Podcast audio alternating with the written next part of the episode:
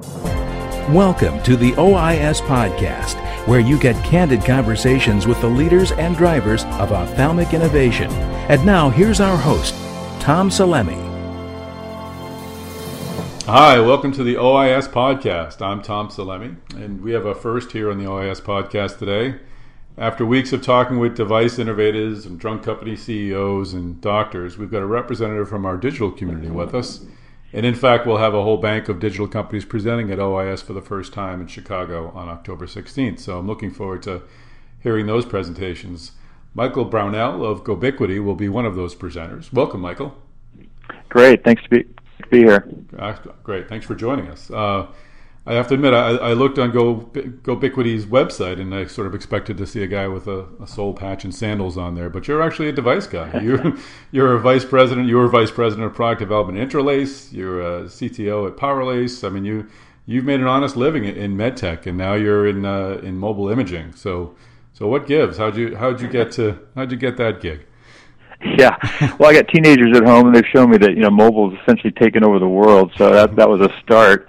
Um, and throughout my career, I've been um, looking at new technologies to solve key problems, and with with uh, digital technology all around us, the the opportunity to um, solve problems is really great. It's a low cost, highly deployable, very flexible platform, and we're essentially mapping um, device testing capabilities onto that platform and bringing it to docs to help uh, you know provide better care to their patients. But Good you that, that is great, and you're right. It is it is everywhere. Uh, are you? I mean, you count yourself though as a your DNA is an ophthalmology. This is an ophthalmology company. It, it is a starting sort of our, our core is ophthalmology and imaging. You know, my background's more on the laser side, so I'm trying to figure out how to make a mobile phone into a laser. uh, but maybe that'll be in the future. I would love that. Um, yeah, but know, there's a lot of similarities. Uh, you know, bringing new technology into the marketplace, uh, whether it's laser technology or mobile technology, um, has a lot of similarities. Um, there's a lot of software. Know, software is everywhere these days, so we're bringing that into into the clinical environment. Mm-hmm.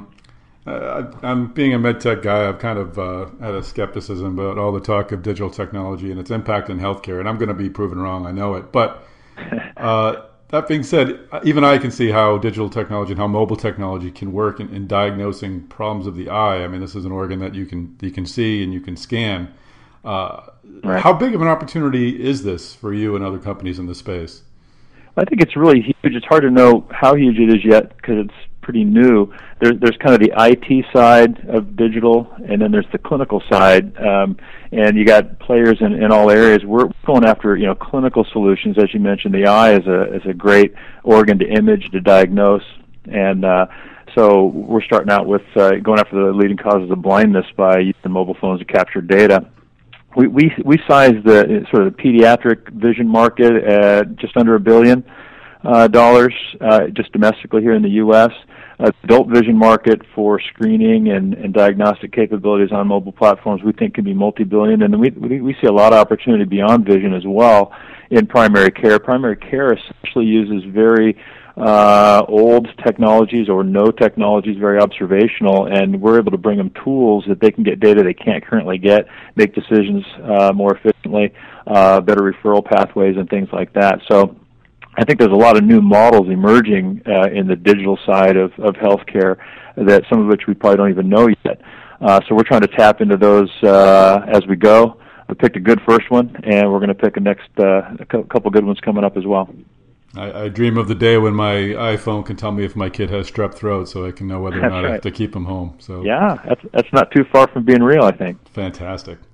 Let's get into the origins of Gobiquity. Uh, the company has real medtech street cred. Its co-inventor was David Huang, who's also co-inventor of uh, OCT. So, so how did this uh, this come together?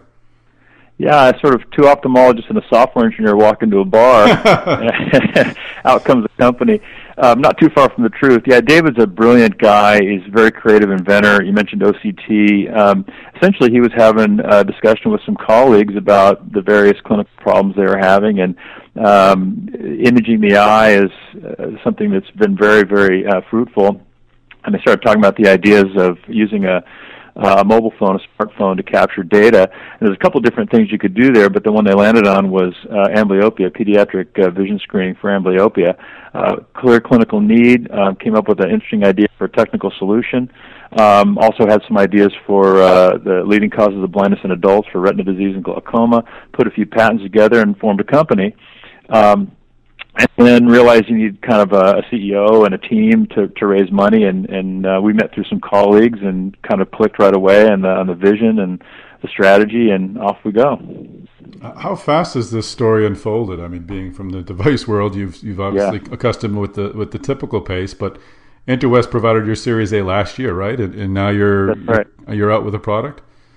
We are, yeah. It's it's uh, it's so fast. It's like all things. You know, if you look around the world, how fast mobile's moved into every every area. These development cycles are are really fast. So we we find we're innovating business model as much as technology in a lot of cases.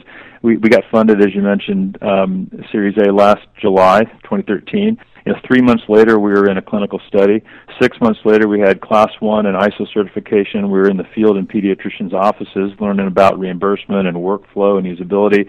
Eleven months after funding, we flipped the switch commercially, and um, now we're adding customers every week uh, that are using our device um, and generating revenue for us. So you know, it's really a lean, agile type of an approach. Uh, we're moving really quickly, and um, you know, it's it's really fun. It's really exciting. I bet. No, that sounds great. We're going to take a quick break just to hear a message, and then we'll be right back. OIS is now accepting applications for presenting companies. Share your technology and clinical data with over 800 industry executives, investors, and key opinion leading ophthalmologists. To be considered for the Ophthalmology Innovation Showcase, apply online at www.ois.net forward slash application. Okay, now we're back with Michael Brownell of Gobiquity. Uh, so, how has you've only been fundraising the one time you've raised a Series A, but what is the environment like out there for companies like yours? Can you do you even have to do a roadshow? Can you raise your money via Skype or over a single phone call? yeah. yeah, we're do, doing mobile fundraising. Right, um, you know, I think last year the the VC environment was was a little bit tough. Um, there'd been a, a, a few years, and so we were fortunate to find Interwest had a real similar vision for a category of provider-focused uh, digital health that generated revenue right away, and that was kind of our model. So that was great. Um, yeah, but you know, it was a lot, it was it was tough um, for sure. It's always challenging raising funds. Uh, the the, mar- the market's better now. You know, it's a little more buoyant. Um, digital's been hot this year. Uh, been really hot, almost too hot maybe in the first half of the year. Um, but we're a little bit of a hybrid. We're kind of part IT software model, part device. So it's really about finding the right fit. So I think we're we're getting a lot of doors open.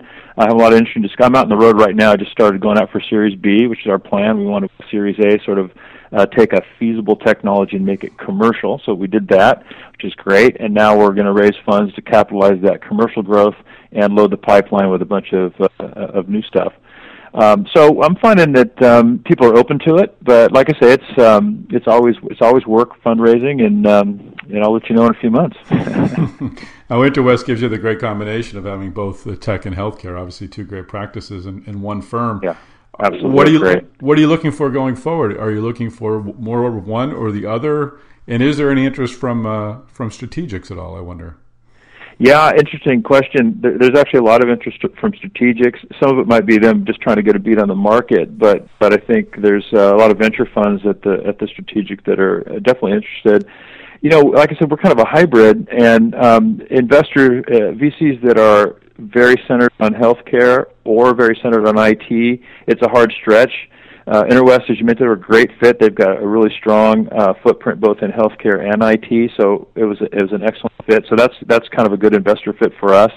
Someone who understands both sides because it's it's a new it's a, it's a new area, and so uh, not not all the investors are going to jump right into a, to a new category. It takes someone who's got a little bit of vision to, for the combination of the issues. So that's that's really what we're looking for. And we haven't really uh, got. You've talked a little bit about what the device does. We haven't really gotten into into how you do it. Uh, obviously, this is a podcast, so we don't have the imagery that we could uh, that would certainly help the story. But people can go to your website, gobiquity.com, which is g o b i q u i t y.com. You also have another website. Uh, is it check your checkyoureyes.com? Uh, go go check kids. GoCheck Kids. Go check kids. Right, exactly. That's got a lot of uh, current information about the products and video testimonials. A lot of information about amblyopia and how our technology works. Yeah. And, and what is it exactly that you're you're checking? What what does this device do? Yeah, so it's cool. Um, basically, one of the major risk factors for vision loss in kids, amblyopia, are refractive risk factors. And so the hard thing is you, you got to measure this, um, the refraction of the kids at a really young age, six months to six years, and they just don't do charts very, very well. Visual acuity charts aren't very effective, and that's why most kids aren't getting caught. That's why it's the number one cause of vision loss. So essentially, we've adapted a technique called eccentric photorefraction, which has been around for a while, onto a smartphone where you take a picture in such a way that the flash, which bounces off the retina and gives you red eye, we can analyze that red reflex and we can calculate the power in the eye. And the Pediatric Ophthalmology Societies have defined thresholds for risk. Um, so we correlate our measurements to those thresholds, and then we give an immediate answer to the user uh, after taking a single photograph uh, whether or not that child is at risk for amblyopia and should be referred or not. That's fantastic. So, who are you selling to? Are you selling to the primary cares? Right. Uh, our pediatricians are our primary target right now. Uh, we're trying to get into their offices, so uh, it's reimbursed. Um, instrument-based photo screening has a CPT code that's been in, ah. in, effect for some years, and so uh, the test is reimbursed. So essentially, we make money and they make money. Would they be able to do that test in their office right now, or would the reimbursement go towards someone else at this point, someone who's not using this system? Uh, yeah, they, they, do it in their office. It's an office-based okay. um, screening, and uh, they can reimburse right now. Yeah, that's what we spent a lot of the first part of the year doing was establishing reimbursement. Mm-hmm.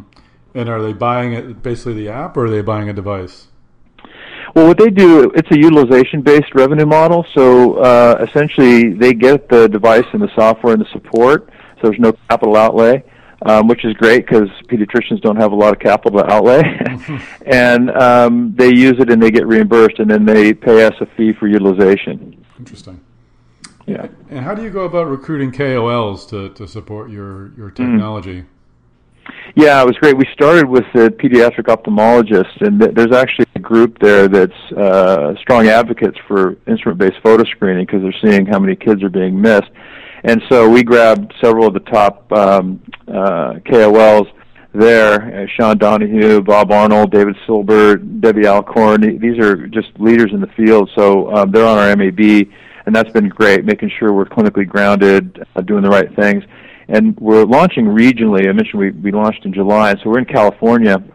And so what we've been doing on the pediatric side for KOLs, we've got a few um, uh, are legitimate sort of national level KOLs, and we have a lot more regional ones because um, we're really trying to get into the mainstream practices and understand what their needs are, how their workflow uh, works, um, and how we can really uh, make a difference in their practice and their population.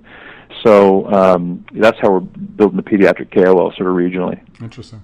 And just final question. Uh, uh, I mean, we all have phones, uh, and I joked about the strep throat, but is this something that parents can have in their own hands someday? Is there sort of a, a risk with that? Is that uh, is that a future or potential future for, for your one of your devices or one of your applications? Yeah, sure. I think it's it's definitely the potential's there. Um, uh, so mobile phones are ubiquitous, and so we want to go there. What we're finding, you know, it's interesting. The primary care providers do get the volume of the population coming through, right? That's where everybody goes, and so we get an excellent level of clinical validation of the performance, and also some level of control to make sure because we're capturing clinically significant data, so they can make better decisions. So the the capturing that data is important, and the clinical the clinical environment allows that to be done very well, and then we can decide if you know what makes sense to migrate uh, to the population and what doesn't.